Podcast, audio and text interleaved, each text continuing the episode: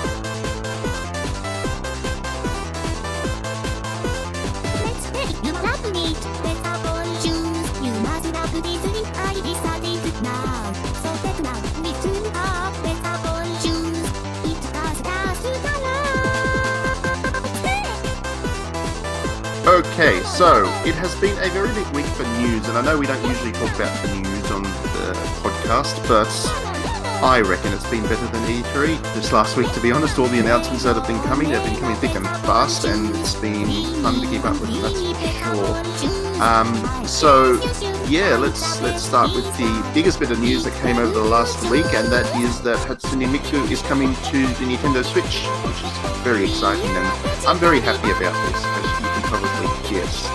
Um, we don't know Are you, are you really? Oh, yeah, just a little bit. I, um, I, I, think I have a reputation for being a fan of Hatsune Miku or something. Um, because, yeah, the announcement happened overnight while I was asleep, and then I wake up the next morning and there's like 300 messages on my Twitter, my notifications going, Matt's going to be so excited when he wakes up. I think, I think people know that I like Miku for some reason. Um, I don't know what gave it away, but yes, she is. She's coming to Switch, and it's great. Um, what we know about the game is that it is basically the uh, uh, 90 tracks that were in Project Diva um, Future Tone on the PlayStation 4, the big game that's on there. And on top of that, there's 11 new tracks or something. And there's a new art style. Miku is all cell shaded and cute, and it's great. And it's And I'm- making controversy. Yay! It's making controversy. I Yes. Missed that. Oh, e- e- everyone's like, well, the PS4 has this hardcore graphic style, while the Switch has this kiddie style. That's what's happening on the internet. Who says that? Really? Yeah, I saw I saw people post comparisons and be all like, well, the Switch style is like crap because it's all anime, and the PlayStation style is like all good because it's got like you know, so like graphics. You need to send me these people, Trent. I'll have words with them. I'll put them straight because they're wrong. It looks great. She looks great. Switch is great. And um, in all honesty, actually, uh, in all sincerity, the one thing I've been waiting for on my Switch is a, a Miku game. That's the one thing that um, I, I thought was missing between what was coming, we knew was coming, and what was already on the console. So I was, yeah, this this kind of rounds out everything that I wanted on my Switch. So I'm very happy about this. What about you, Matt? I know you're a fan of Miku, not maybe as much as me, but you like the games, right? I do. Um, and yeah, I haven't played. Like, I've got um, Future Tone on PS4, and I play it every now and then, and I enjoy it, but I don't play it as much as I think I would if it was on Switch. And now we're basically getting the same thing on Switch. So Rhythm games are better handheld, I believe. yeah, I definitely, I think, I definitely think so. Yeah, so uh, I, I, yeah, I spent thousands of hours playing Miku on the PS4, and you think I'm joking about that? I'm actually not. Um, but yeah, having it on my Switch will be even better. And the only downside I can see is that I'm going to destroy a few of those Joy Cons playing it because the Joy Cons are really shoddy. to be honest, they're really poorly made. I've actually gone through. I just had to go and buy a third set today or Oh, wow. yesterday. Um, because yeah, I've worn through the original one that I got with the console plus one replacement. So Yeah, I'm Yeah. gonna have to do the same on my green ones because you know how the green ones, uh, half of it came out in Australia and the other half came out in America. So I had to import the set so I can make a complete set of green. My original one is, which I, which was the one I imported, is on the right, I think, and the buttons, the A buttons and all that are like, you know, back in the day with the Game Boys and stuff, how they get really warm really quickly. It's basically that, and I'm just like, oh, it's not clicking. Yay. Yeah, yeah, it's they're, Hmm. they're not they're not good controllers, and Miku games are quite famous for being button destroying. Yeah, um, and and yeah, that'll be a downside, but I'll um I'll wear the cost because having Miku on my Switch is worth anything. Um, rolling through more news. Uh, we later this week or later last week. Um, by the time you're listening to this podcast, Idea Factory announced that it's bringing a second Death End request out, which is great. Uh, really enjoyed the first. It was a really clever JRPG from a emerging powerhouse in the genre. Um, I, I think Idea Factory is going from strength to strength, and more Death End requests will make me very happy. I don't know if I'm, I'm assuming Trent didn't play it. I don't know if you played it though, Matt. No, I never haven't haven't yet. I it's one of those games that looks interesting and I want to play it, but it came out at a time when I guess I think there were just lots of other things coming out at the same time, and so it, slipped by me a little bit. But yeah, um, it looks good, and I'm looking forward to playing the, playing the new one. Yeah, that's always always the way. There's always too many things to play, unfortunately. Stop Too way too releasing many so many games, game developers. Yeah, that's it. Just get together, organize things. One per week is enough. Yeah. Thanks. Yeah. Um, so Nippon Ichi also had its own announcement. It's bringing Langrisser one and two to the Switch in the West, which is uh, their remakes of very old uh, tactics RPGs in the mold of Fire Emblem, and that's great. I'm quite a fan of Langrisser series. It's obviously not as prominent as Fire Emblem, but it has its fans, and I'm one of them. I don't know if either of you have ever, ever played them. They were localized as Warsong, I think, originally out in the West I've never back in them. the day. Yeah. No. No. But But I'm uh, excited for this just based on your excitement, your infectious excitement about. well, you're. I mean, we were talking about Fire Emblem. What was it last week or whatever? And you mentioned you quite enjoy Fire Emblem. Well, you'll probably enjoy Yeah. this one too. It's very, very much in a very similar mold, and they've kind of developed as. Well, Fire Emblem kind of went from strength to strength, and Langrisser stayed a little bit under the radar, but this one will hopefully get it some new fans. I think. Yeah, but Deserves is this as fan servicey though? Oh, it is. Yeah, it is. Oh, So that's good. yeah, fan service. That was my good. concern. It wasn't going it to be. wasn't. We didn't have enough fan service. Okay. Yeah.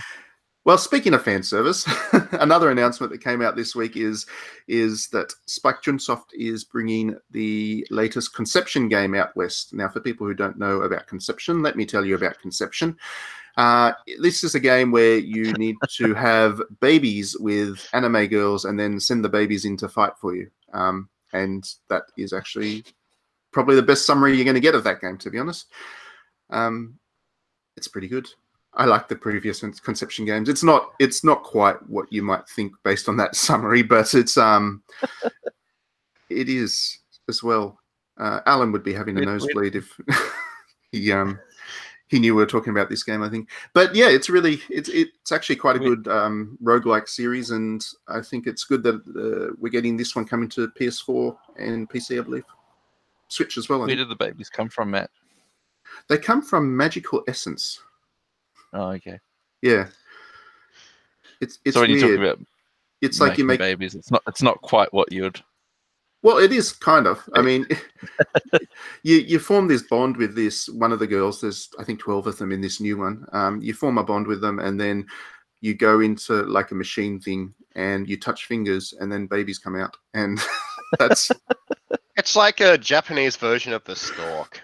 It kind of is and um yeah that and then like i said you send those babies into the dungeons to do the fighting for you because reasons uh, it's it's an oddball game but i think if you're a fan of turn-based rpgs roguelikes and all that kind of stuff spike chunsoft is pretty reliable for this stuff so you can probably look forward to this one as well uh, I know one that you're looking forward to, Matt. Trails of Cold Steel 3. That got a new trailer, and that's very exciting. That is very exciting. You can elaborate on that. good. Um, well, I can't really because I haven't actually watched the trailer. yet. It's uh, it's a Um, gameplay trailer, so it shows you actually the combat system. yeah, yeah. So- I think from some things I've read that there are some little tweaks to the combat system. Um, let me just find the thing. Um, but I think I mean, overall it's still going to be a very similar, it's the, the same basic system as what the first two games had, because I mean that was really good, and why would you change it? But there are a few like just new um, abilities and things. Like there's something you can do, um, like a new kind of party-based ability where everyone teams up and gets a buff, gets some gets um, stronger for a few turns. Um, there are some new new versions of the link attacks that were always ended up being pretty important in the first two games, where you're when you're setting your par- party up, you can um, choose pair up characters to be partners, and basically just depending on their relationship level, um, they get access to different um, team attacks, basically. And so there's some new new attacks of that. Um, what else? I mean, hopefully they don't mess with it too much. No, I don't think they will. I think that's Yeah. basically it. The other is, is just like more, just, I mean, every, like as in the first games, everyone had had their own sort of special abilities and stuff, and they've just got new ones now. Um, yeah, yeah, I mean, it was always it was always a pretty good combat system. So Yeah. um, more of the same is certainly not a, a bad thing. Um, Yeah. and I guess the most disappointing thing about the trailer is that it was a reminder that the game isn't out till September. It's still quite a ways away, unfortunately. But you can always replay the first two while you wait. well, I mean, you can, but then you won't get to play the third one until September next year. If you start now, Yeah, yeah. Putting putting Persona Five to shame with how long these games are is Trails of Cold Steel. It'd be nice if it came to Switch. That would be that would be the other Yeah. thing. It'd be nice. About time. It's on Vita. I feel like for surely it has they have to at some point. they probably will, and then everybody will buy it yet again. Yeah. Yeah, If they That's can get East. Eight on Switch, they can get um Cold A good Steel game on there. Switch. Yeah, if, if they can get Yusei down there, they can get a good game on there as well. Um, jumping forward, another bit of news. This one I think Trent will be quite happy to talk about because I'm pretty sure he's a fan. I might be wrong, but I'm taking don't it. I'm taking a stab here. Uh, there's a remake of Harvest Moon GBA uh, coming to Switch, and it looks very nice. The GBA Harvest Moon was actually one of the better ones in that very long-running series, and yeah, the the remake is looking pretty pretty based on the first trailer we saw. So you're a Harvest Moon fan, right, Trent? Yeah, but the problem is, I liked A Wonderful Life better than the Game Boy Advance game. Oh, okay. let's let's move on then. No, the Game Boy the Game Boy games was great. The Game Boy Advance game game was uh, it was a good one. I mean, it, putting Trent aside for a moment, a lot of people a lot of people consider it one of the better games in the series. So I think it makes sense to remake that one. Um, and yeah, it's under the Story of Seasons moniker now rather than Harvest Moon because Harvest Moon's reputation is basically destroyed from the last couple they released. So Um, what else we got? We've got a visual novel as well coming. Spike Chunsoft has announced it's bringing robotics notes to PlayStation 4 and Switch and PC, and that's pretty good. I reviewed actually the anime for that one way back in 2014. It's been kicking around for a long time, and it's it's it's a really good anime. It's a really good story. It comes from the same space as uh, Steins Gate, so with that kind of heritage, you can hardly complain about that. And I think there was another announcement for a visual novel that was just made. Speaking, speaking of visual novels, there's a whole bunch. Um, Yeah. So at I think it's is it Anime Ex- Expo that's what's happening on this past weekend. Anyway, at some sort of thing. Um, Aksys Games, who um, they localize a lot of um, the idea idea factory visual novels and various other games. Um, but they had had a big presentation about a whole bunch of visual novels that they're bringing west in 2020. Um, and so that includes, um, so we've got Code Realize, Guardian of Rebirth, Code Realize, Future Blessings, um, X Malice, Collar X Malice Unlimited.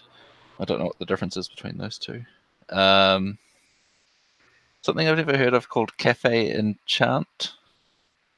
Um, Sorry to break in just there for a second. Can we can we just remind readers that the or listeners that um, the only genre that has worse names in video games than RPGs is visual novels because none Yes. of these titles make any sense, but they're, they're good games. We promise. They're all Uh, actually yes. interesting. yes, that's true. Um, yeah, something. Well, we're talking about weird names. Something called Piofiore. Um, yeah, I think that's all I've seen. But anyway, so that they're all based. They're all get um, so Otome games. So those are the um, kind of romance themed visual novels um, that were developed by Idea Factory in Japan um, and they're all coming to Switch and getting a Western release.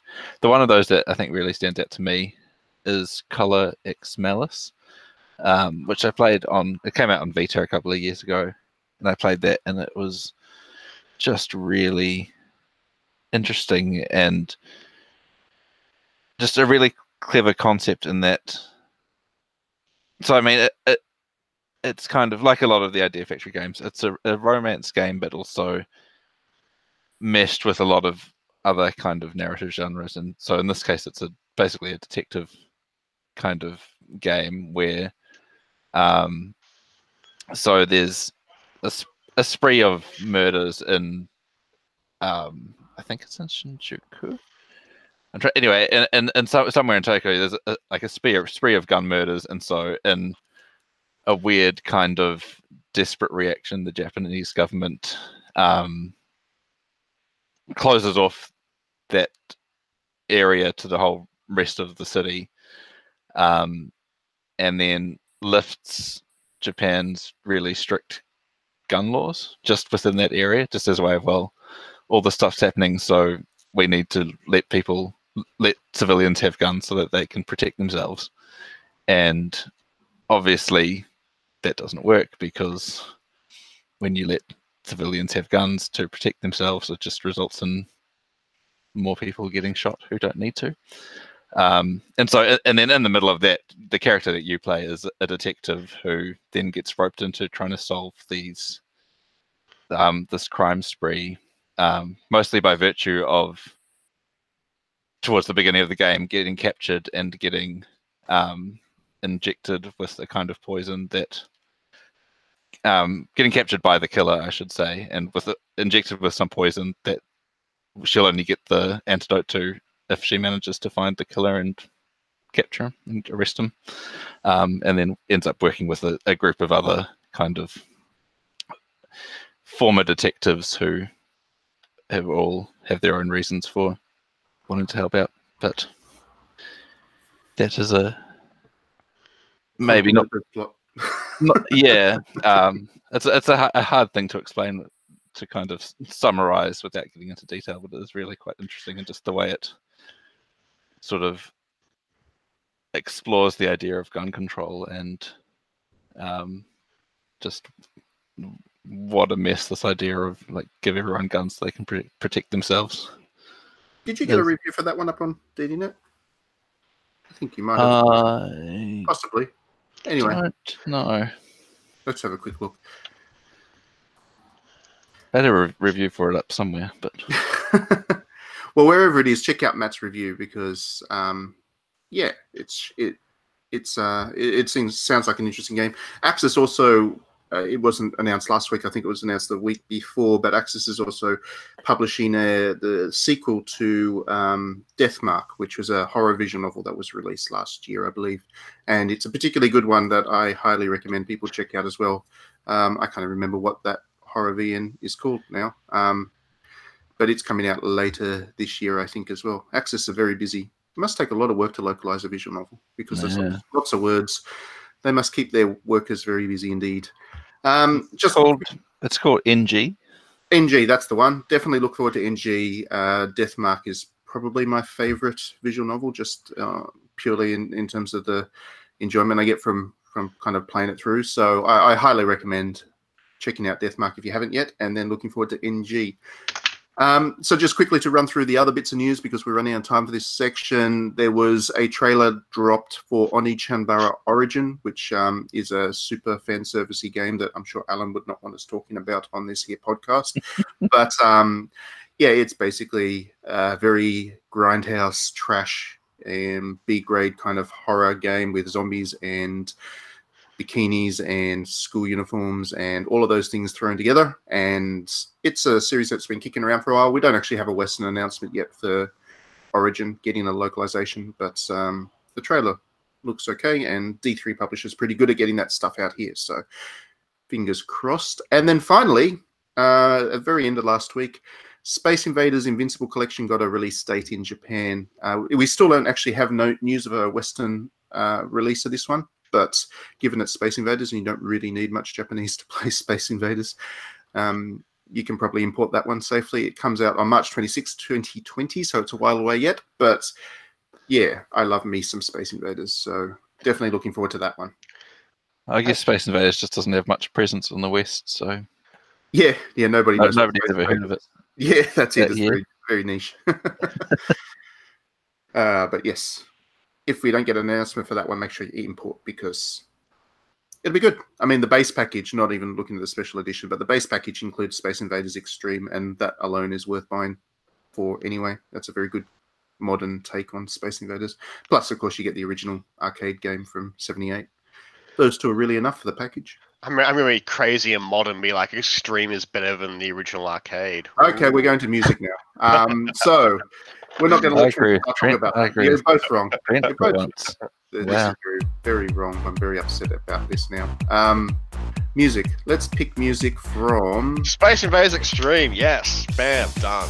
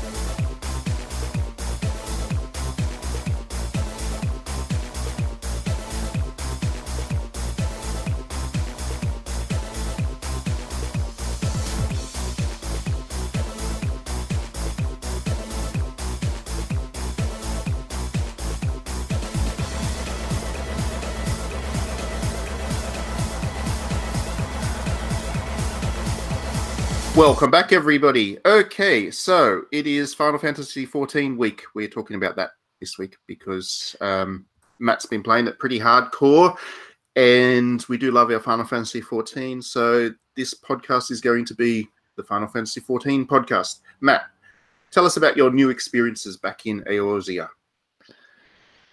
Well, most of my new experiences are not in Eorzea.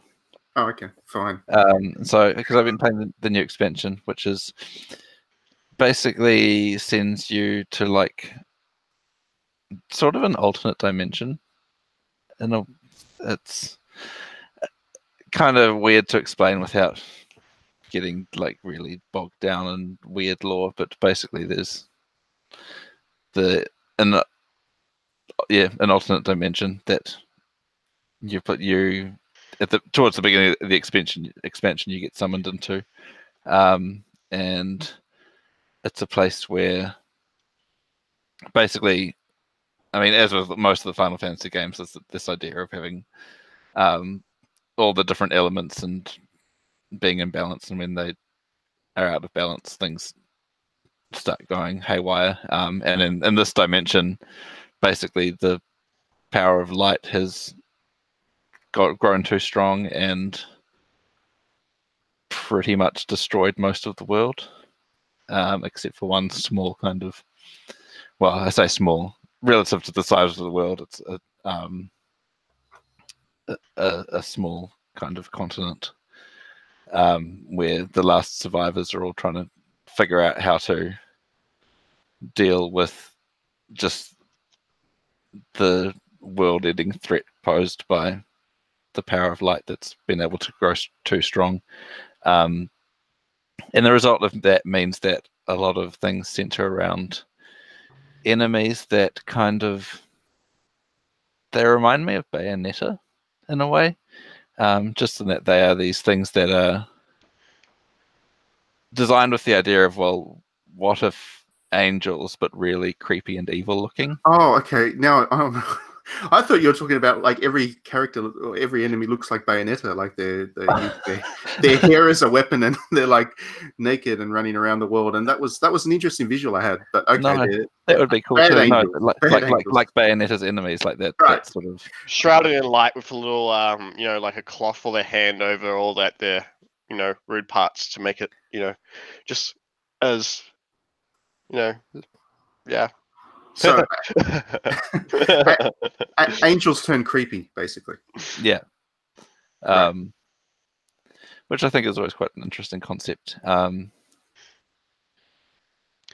um, yeah, I'm not, I'm not, not, not sure if just in the world as it is today, if that's the best time to release a story that's about well, too much of any thing is bad and like too much good is bad as well. But I think I mean I guess it works as a as in setting up a, a story, and then yeah, beyond that, it's just kind of there are some some interesting new systems that work. Like I think the one that you'll enjoy, Matt, is the trust system, which basically means when you when you have to go to do a new dungeon as part of your progressing the story.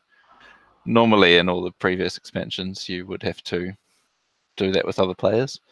Um, that was the, the only option, and it's still an option here. But now you can also, if you'd prefer, bring do it with N- NPC companions. So you can basically play it like a single player game now. Mostly, there are. That was kind of what they they were saying. There is one bit that I've run into so far that you can't do that, that you have to do with other players. Um, right. Which is like one of the um, the primal fights. I don't know if you remember. Yeah, yeah, of course. So it's like when it's Good King so it's not really a whole dun- dungeon. It's just a single boss with that you fight with eight players. Um, right. And that is that seems like you can only do that with other players. Um, because I mean that was fine that that was the way I always always wanted to play Final Fantasy 14 anyway. As a single player game, I didn't want to deal with other people. Um, I like being antisocial in my MMOs, I guess. Um, yeah, the the um, new zones are really, or the ones I've seen so far, I've seen. So there's six new zones, which is pretty standard for a Final Fantasy 14 expansion, and I've seen four of those, which are all really cool. Is it pretty? Yeah, um, the one in, in particular is uh, is called um, Il Mheg, I think. Um, I don't know how you, if that's the, the, the correct pronunciation, but anyway, it's basically the um, zone that's home to fairies, and it's so it's basically just um, this big kind of not quite field, but it's there's just flowers everywhere, and it's really a, a big lake that is um how, how do I describe it? A, a lake over the ruins of an old city that got flooded, and then um, surrounded by lots of like fields of flowers and various other pixie magic that then makes it all kind of dream dreamlike. Right. Um, Gotcha.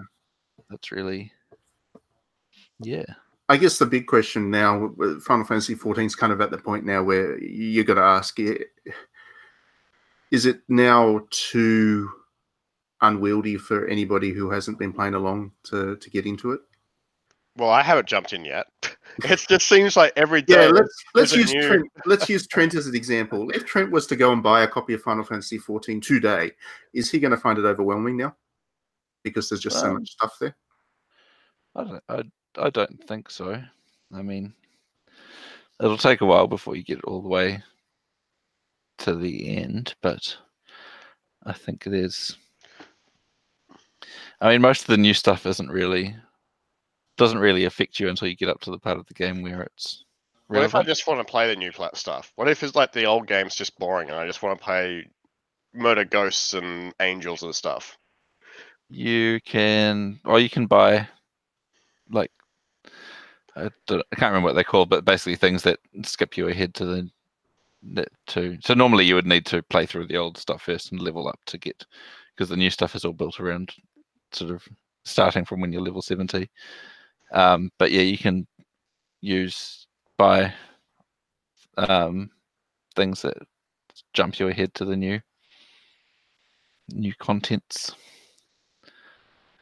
Although I would say, yeah, I wouldn't recommend that because you'll miss out on a lot of You'll miss out on the Good King Mog, Mog fight, which is you'll miss out on the Good King Mog fight. You'll miss out on which is the only thing that really matters in that game. the. I think you might like the Titania fight, Matt. The Titania fight. Yeah, which is one of the, one of the new primals. It's Ah, right. basically the the king of the um, pixies, oh, cool. Yeah. and It's, so it's a big pixie. Yeah. Um, cool. That would be with fun. some just not quite good King Mog, but interesting soundtrack, interesting piece of music that plays while you're fighting. Actually, I meant to ask: Does Hildebrand show up again? Uh, I believe so. I Yay! He's the coolest guy. That guy. I haven't um kept up with that story, but um, like that chain of side quests, I'm like really way behind on that. I need to. But That's as far my- as, far as was I my know, favorite- yeah, they, they, That was my favorite part of Final Fantasy XIV. That was the bit that I really enjoyed a lot. So, for people who haven't played it before, Hildebrand is basically like a satire of Sherlock Holmes. Um, and yeah, he all of his side quests are kind of, I, I guess, solving mysteries. But he's an absolute idiot. Um, and yeah, you basically solve all the mysteries for him, and he just drops in for comic relief. And yeah, he's good fun. I'm a big fan of him. They do a good job of writing those side quests. I yeah. Yoko Taro should write. great. Yoko Taro should write them all going forwards. That would be good. Well, he'll be writing something that comes out in a couple of months for the um does the- the, does Chocobo show up again? no Oh no, that's sad. The Chocobo, not a Chocobo. yeah he was he was just for there for a special that particular um Ah, chain of quests um and i think you can get him as a pet oh really? Yeah. so yeah Oh, that's cool. so he just follows you around and Looks cute. yeah um what else It's the, the I, I I've kept my subscription for Final Fantasy 14 going. Um, like all this time, I haven't been playing it. I, I keep Oh. wanting to get back into it, but it's just oh, it's just I, I just know there's so much commitment you've got to put into that game now. It's basically like a hobby all of itself, and I want to, but oh. I guess the one thing I, I very nearly did sign in um, to start playing again this week, but then I saw how overloaded the servers were, and I was like, nah, I can't be bothered now. like there's Um, screenshots. There have been screenshots circulating of people trying to get in, and there's been like two thousand people wait lists and stuff. And it's like, Really? yeah, Um, because I haven't really, I haven't found that at all. Um, I think the most uh, longest queue I've seen is about fifty. I mean, and that takes like maybe a minute or two before you get in. I think as far as MMO expansion launches go, it's one of the, I think the smoothest I've ever seen. oh, okay, Um, well, that's good to hear. Maybe it's just Matt's bad NBN. no, I didn't sign in. I said, like I said, I saw other people trying to sign in. So yeah, it, I mean, it might also be just a time zone thing where yeah, I mean, I think, I'm, the time would that I'm usually playing is when all the Americans are asleep, so the servers are a little bit quieter. yeah, I was going to say that's probably probably the reason. Um, especially Um, fourth Fourth of July when it was like a public holiday over there. All Yeah. Americans were signing in to be good and patriotic by playing a Japanese game, and um, yeah, I think the it was a bit busy that day. But yeah, I mean, I guess one thing I'd say on that about feeling overwhelmed is that yeah, it's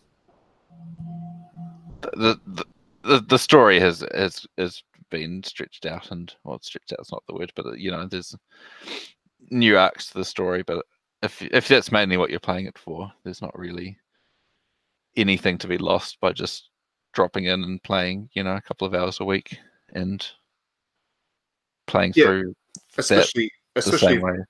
especially if most of it you can play basically play single player now, so there's not really any pressure. to- Oh, not. It's only really for the new, oh, so they the haven't, new stuff. they They haven't haven't, applied that to the old they stuff. haven't yet. applied that to the old dungeons yet. I think. I think that might be the plan at some stage to do that. So But what you're yeah. saying, it's going to be overwhelming anyway, because I'm going to be lumped in with some person which doesn't know how to play, or some overpowered guy which is like, well, you don't know how to play, ha, and then like it's just going to be a bad experience. Yeah. I mean, most I of the time you'll have a fine experience unless you're really bad at, unless you really just don't know how to play your job. Um, Yeah, you get stuck with me basically. I mean, it's not that I don't know how to play my job; it's just I, you know, point blank refuse to. You and you're I'm- pausing the game just so you can look at the character. Yeah, yeah, I do that. I actually uh, turn the HUD off so I can go around taking screenshots while I'm in the middle of a dungeon and all the fighting's going on around me, and um, that means that I'm not particularly productive at that point in time. Uh, I also like to wear the costumes that are the least practical possible, and that pisses people off. Basically, as soon as the dungeon loads up, they see that I'm on the party and they're they're already yelling at me. So good times. They're a very friendly bunch of people in Final Fantasy 14.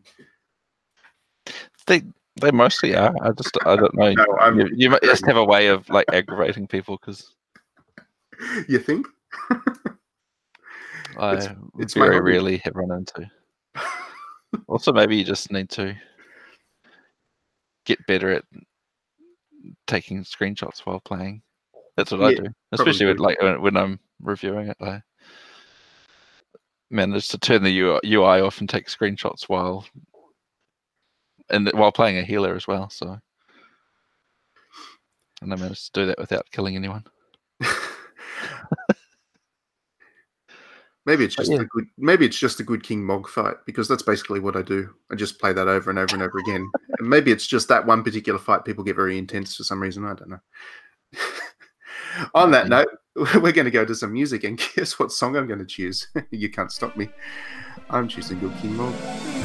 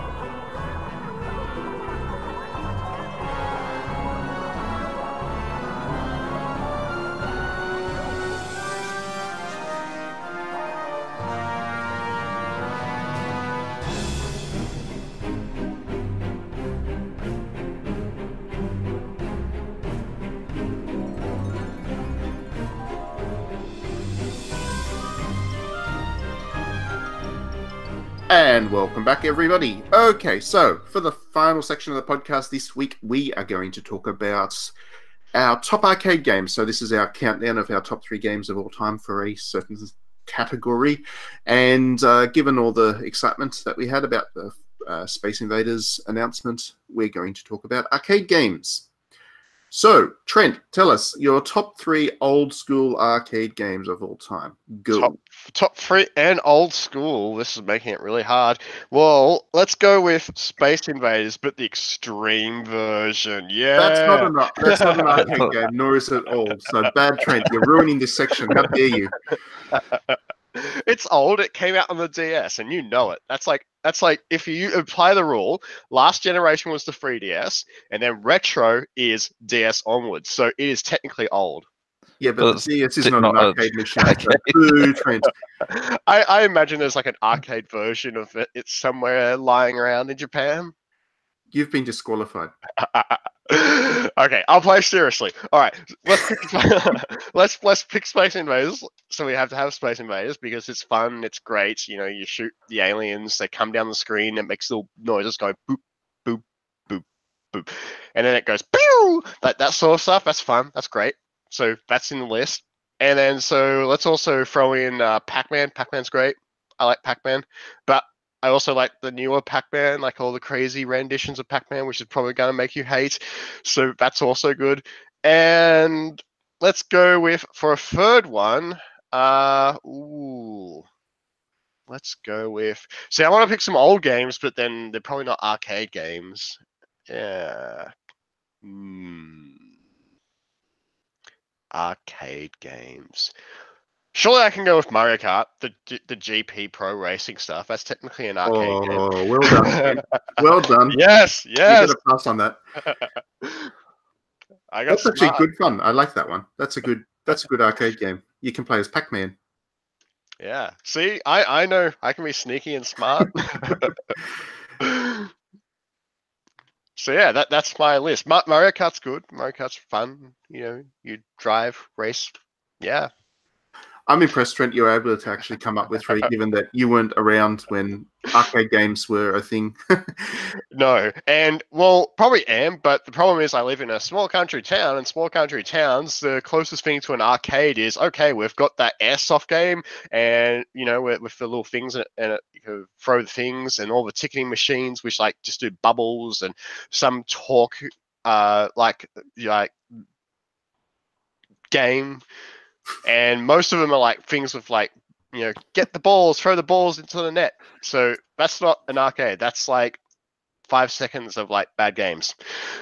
yeah, Australian arcades, what's left of them are basically all those kind of skill tester for coupon things. There's not many actual games left anymore. Unfortunately, it's it's sad, but And then you get like not really- 5,000 coupons, which you can then buy one lolly. yeah, yeah that's Ooh. exactly right. There's It this is sad, but it is kind of um, new trend in arcade games that I've seen, and which is to take a mobile game and then put it on a big screen and put it in arcade and be like, all right, it's arcade Yeah. Birds. or the Or- Crossy Crossy Road. Yeah, I played I the Crossy Road one, it's it's nuts. You get coupons for it though, because yeah, everything comes with coupons with arcade games these days.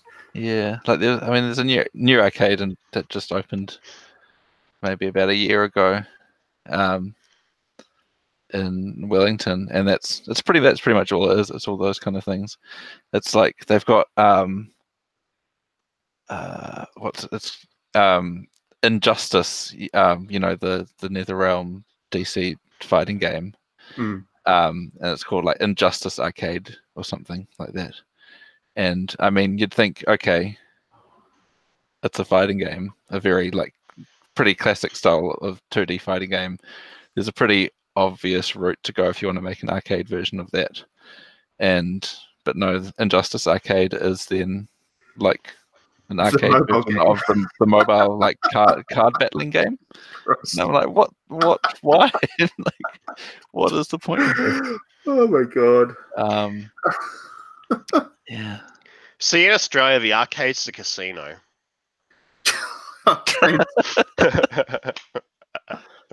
Oh dear me, Trent. That I was. mean, there you go. I, I, You're not I wrong. So, so my friend, You're not wrong. My, my friend gambles like excessively, and like anyway, so I'm always just watching, you know, the games and stuff. I'm just like, how easy would it be to develop like a gambling game and just rank in the cash? Like, surely, like, just like, ha- like someone has to be making these games. Like, Yeah, they could, Surely- EA. yeah, like, wow, like. Like why can't we just like make I don't know like a Street Fighter like a slot machine or something I don't know and then Dude, I'm pretty sure there is one. well, why can't that be you know West? I don't know, but you know what I I mean- mean. Like like making something like that. And You'd Konami's find- been doing that for decades. Yeah, I was going to say you'd find the pachinko parlors quite fascinating, Trent, because that's exact, exactly what they are. They're just the popular video game and anime franchises that are stuck into a gambling thing. And to be honest, it's kind of um, it's almost admirable that they just cut the crap out. they just get straight to you give us money and we'll give you the the license, and it there's none of this pretense about coupons and loot boxes and stuff. The gambling industry is much more honest than the likes of EA. Um, these days, which is sad. That's really sad. I shouldn't be laughing about that because it's quite sad. I like how um, there was a comment. It's like uh, one of the CEOs or something recently said that uh, they don't understand how they're seen as the bad guy or something. Yeah, that was It's EA. like- that was yeah, yeah. It's just like what? Why? I'm, I'm just waiting for the Jim Sterling video on that. It's coming, I'm sure. if he hasn't already. was, yeah. Um, there's, it's, it's not gambling; it's surprise mechanics. Uh, he's actually there's another one that just came out. I think it was this morning or something. Another comment from them, um, just regarding they it can be done well or something. Microtransactions can be done well, and yeah, it's like well they probably can, but you ain't doing it, guys. anyway, moving on. Matt, tell us you're a little bit older than Trent, so you probably do remember the arcades back when they were arcades. Um, Um, what were your I top mean, three? My, most of my uh, time playing arcade games was playing with on emulators, but um, I could cheat and just pick the same top three as I picked last week for fighting games, because, but I won't. Um, well, I'll cheat for one of them, and also, so I guess my num- my number one would still be Guilty Gear X two, um, which was one game I actually have played in arcade in an arcade. Um, and I, my number two will be. I guess I'll pick um, Ikaruga, even though I've never played that in arcade. There was an arcade version of that. I think so. I should maybe I should double check that. I thought it was originally an arcade game that then got ported to consoles. I mean, it wouldn't surprise me. Yeah. I mean, shmups are pretty common for arcades, but Yeah. I'm just thinking Yeah. that would be a brutal waste of my money if I tried to play that in the arcade. It's a brutal waste of my money. I try and play that anywhere, really, but Yeah, I guess arcade it, especially. get, it, get, it gets expensive if you're playing arcade and you don't. don't Maybe have a bit easier if have it a pre-play slot, mode. slot machine game. Yeah, it wasn't. It was an arcade game. I would actually lose money less. I, I I would lose money slower if I was playing the pokies than playing a game like Ikaruga in the arcade. I really would. Um, and I guess for my third one, I will go. I'll go obscure and pick a game called. I better double check that I have the actual title of it right. It's um, called The Ocean Hunter, which is a game a Sega. I think it was Sega. I'm pretty sure it was Sega. Um, okay, it's basically one of those um, rail shooter kind of things like House of Dead, but you're in a submarine, like under the ocean fighting sea monsters. And that's pretty much all there is to it, but it's one that I have have played a bit of over the years. Um, probably because it's one of the one of the f- few arcade games that until recently was available in Wellington. Um, but then there are a couple of places here that had it, but it's slowly disappeared. Um, but yeah, that is so it's the House of Dead underwater essentially. That's a pretty fun. good idea, to be honest. Yeah. I'd play that. I would enjoy that a lot. Um, yeah, for for me, I would definitely have Space Invaders on my list as well. Space Invaders is is great. Um, there's a there's a little arcade in um, you know in, in Japan, and every time we go to Japan, we end up going to Odaiba for whatever reasons. There's shopping and all kinds of stuff there. There's a theme park there as well and stuff. So we do spend a bit of time there. And there's an arcade there that is specialized in kind of the the old arcade games, um, or older ones. And there is an original cabinet for Space Invaders there, and I generally spend quite a bit, bit of time there playing that. I do love my original Space Invaders, and uh, yeah. So for the similar reasons that Trent does, it's got a killer soundtrack. Those three sounds on loop. it's no, I'm not even joking. It's an amazing soundtrack. It, it creates this great sense of tension, and it's uh, it's obviously very simple, but it's it's menacing, and I like that. It's it's art, um, and yeah, the the simple twitch action and the the fact it's not so over the top uh, as later games became. It was more simple and clean. I quite enjoy that. So that's one. Uh, another one is it's sort of cheating, I guess, because it's not really a video game, but it is in arcades or Pachinko. close, not quite. Pinball. Um, I love pinball, and the reason I love pinball is I spent quite a bit of time playing pinball in the arcades when I was younger. Actually, when they still had the the machines there.